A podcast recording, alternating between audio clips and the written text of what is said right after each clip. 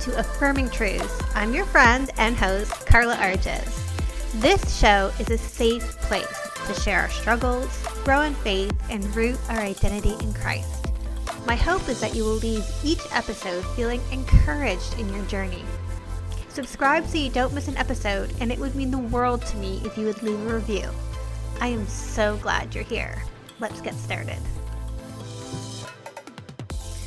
Happy New Year's, friends, and welcome to season two of the Affirming Truth podcast. I am your host, Carla Arges, and I cannot wait to go through this season with you.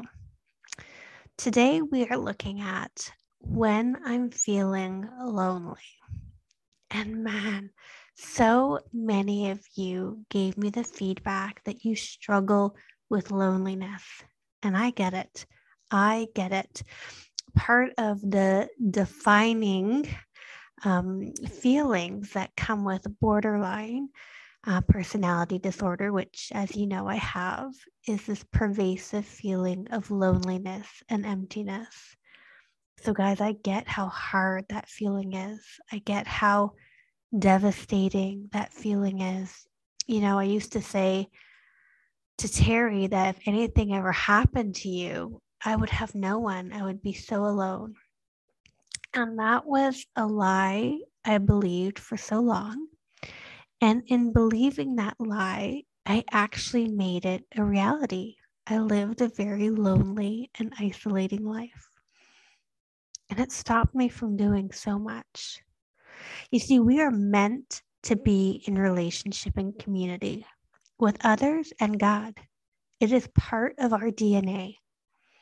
You see, we are made in the image of God, and the Godhead is a triune community the Father, the Son, and the Holy Ghost. We are meant in our very design to be in community.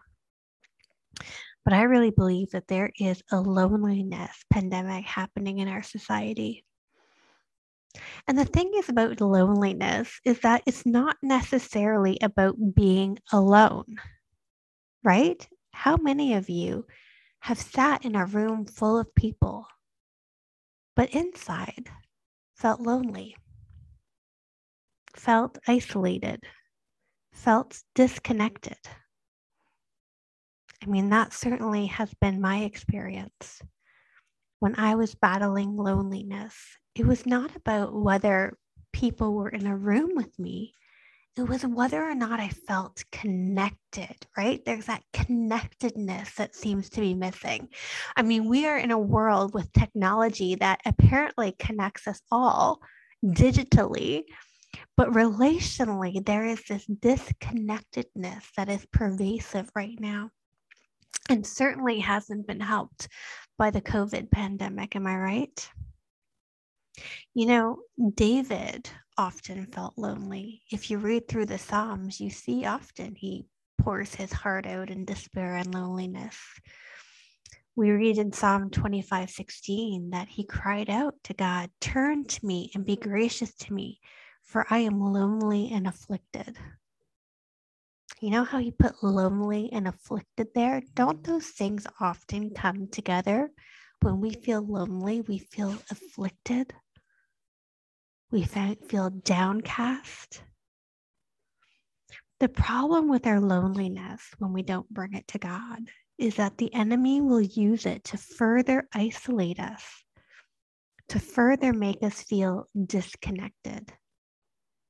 You see, because connection is God's plan, Satan will do what he can to disrupt that plan in your life and in the lives of those around you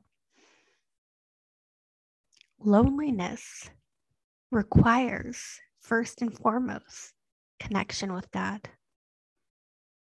First and foremost, it's about bringing our loneliness to the foot of the cross, sharing that loneliness with Jesus, and letting Him provide the peace that only He can. You see, we are meant to be in community, and it starts with community and communion with God. So if you're feeling lonely, the first thing I would ask you is how is your relationship with God? How is your communion with God? Are you seeking Him out? Are you lifting up your affliction to Him? Are you crying out to Him like David did? Are you praising Him? Are you thanking Him?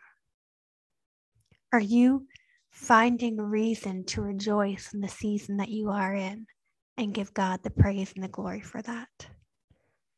Our connection, first and foremost, comes from God because the void that many of us feel is a God sized void that only He can fill. So that's the first thing. And then understanding this in Philippians 4:19 it says, "And my God will meet all your needs according to the riches of his glory in Christ Jesus." My God will meet all your needs. Community is a need. Connection is a need. But it requires some action on your part. And I know we don't like to hear that. I know in the depths of me feeling lonely, the last thing I wanted to do is reach out. The last thing I wanted to do is to try to make connections. Because here's the thing the lie of my loneliness was that no one wanted to be my friend. The lie of loneliness meant no one would, was that no one would accept me the way that I was.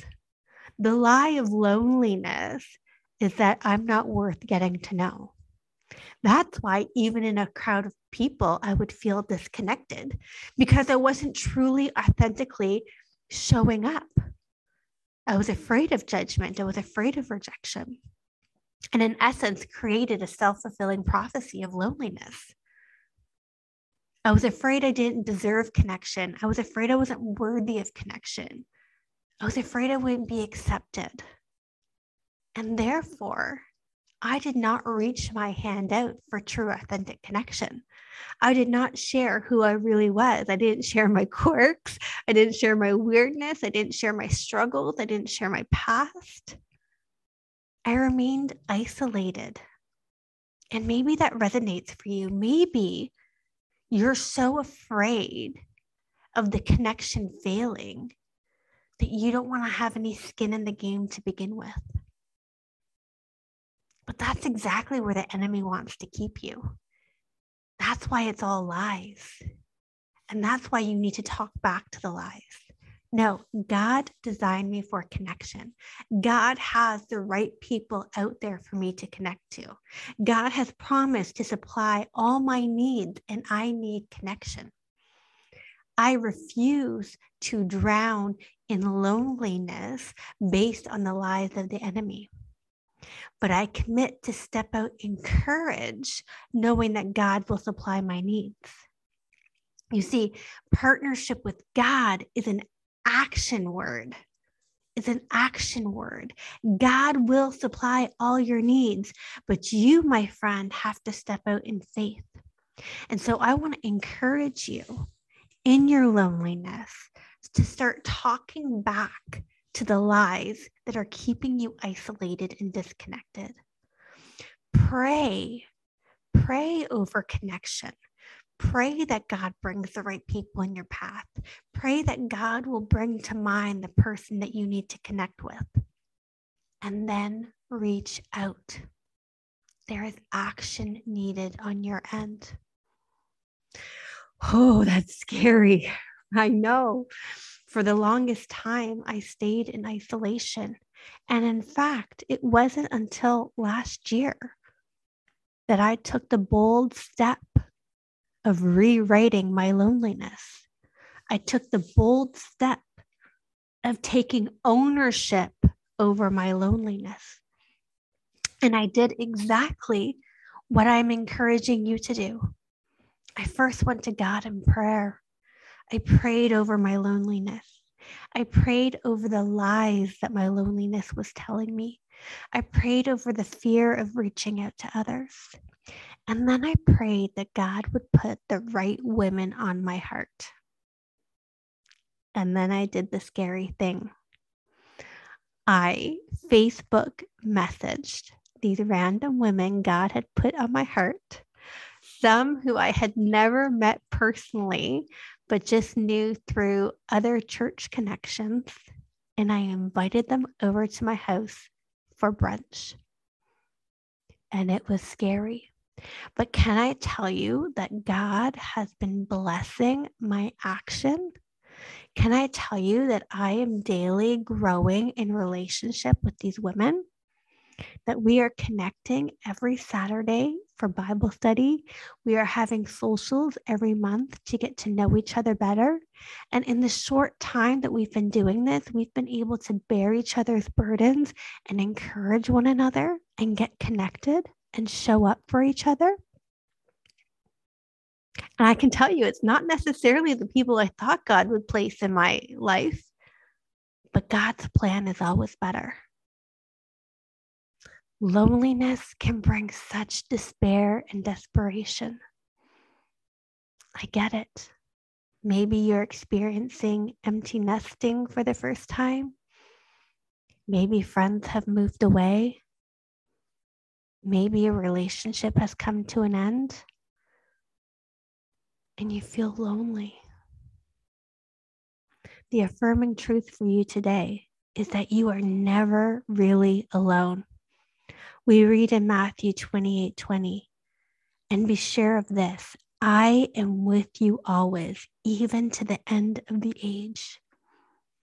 The very first thing that you can talk back to the enemy in when he wants to tell you how lonely and isolated you are is that no, Satan, I have got the living God living in me, and I am never alone.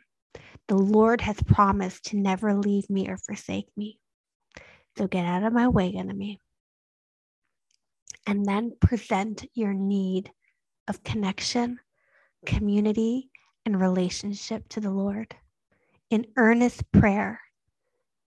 Ask Him to give you the faith where you lack faith. Ask Him to give you the courage where you lack courage. And ask Him to give you the discernment on where to reach out. And then in that faith and courage, reach out and get the connection you're designed to have. You are never truly alone. God is with you.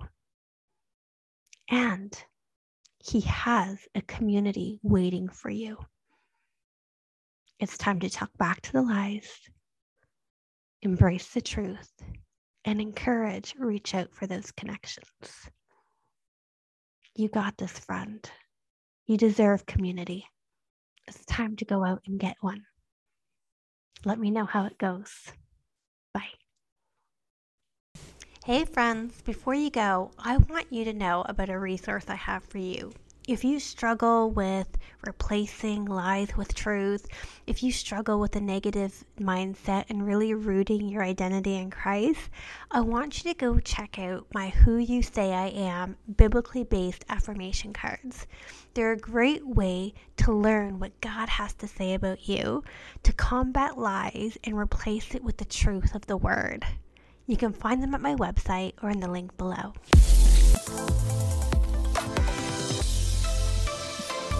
Thanks for joining me today. I hope we're already friends on social media, but if we're not, come find me on Instagram at Carla Arges or at Affirming Truth. Can't wait to see you back here next week. Bye, friends.